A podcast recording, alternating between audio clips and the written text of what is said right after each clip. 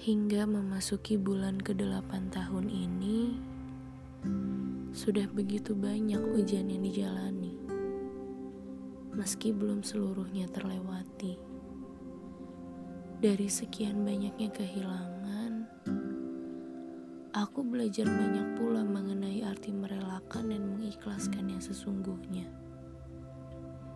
Bertumbuh menjadi wanita dewasa dan lebih tangguh dari diriku sebelum ini. Melelahkan memang. Saat badai terbesar dalam hidup harus terjadi, dan hanya mampu berdiri di atas telapak kakiku sendiri. Dari setiap keinginan yang harus rela diikhlaskan, dari segala hal yang bahkan sudah dipersiapkan dengan matang, namun ternyata Allah telah mengatur skenario dan rencana lain. Dan lagi, aku sadar dalam keadaan sejatuh apapun, kita tak pernah diizinkan untuk berharap dibangkitkan lagi oleh orang lain. Bahkan yang tercinta sekalipun,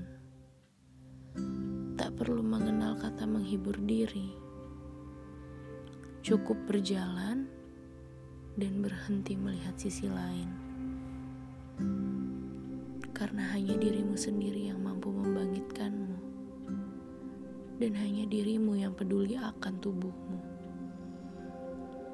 Semua pasti membawa kebaikannya sendiri, yang tak akan luput untuk membawa diri pada setiap rasa syukur bagaimanapun kondisinya. Dari kehilangan terbaik, semoga Allah gantikan dengan yang jauh lebih baik. Semoga Allah rencanakan kejadian yang jauh lebih baik di waktu yang tepat ya.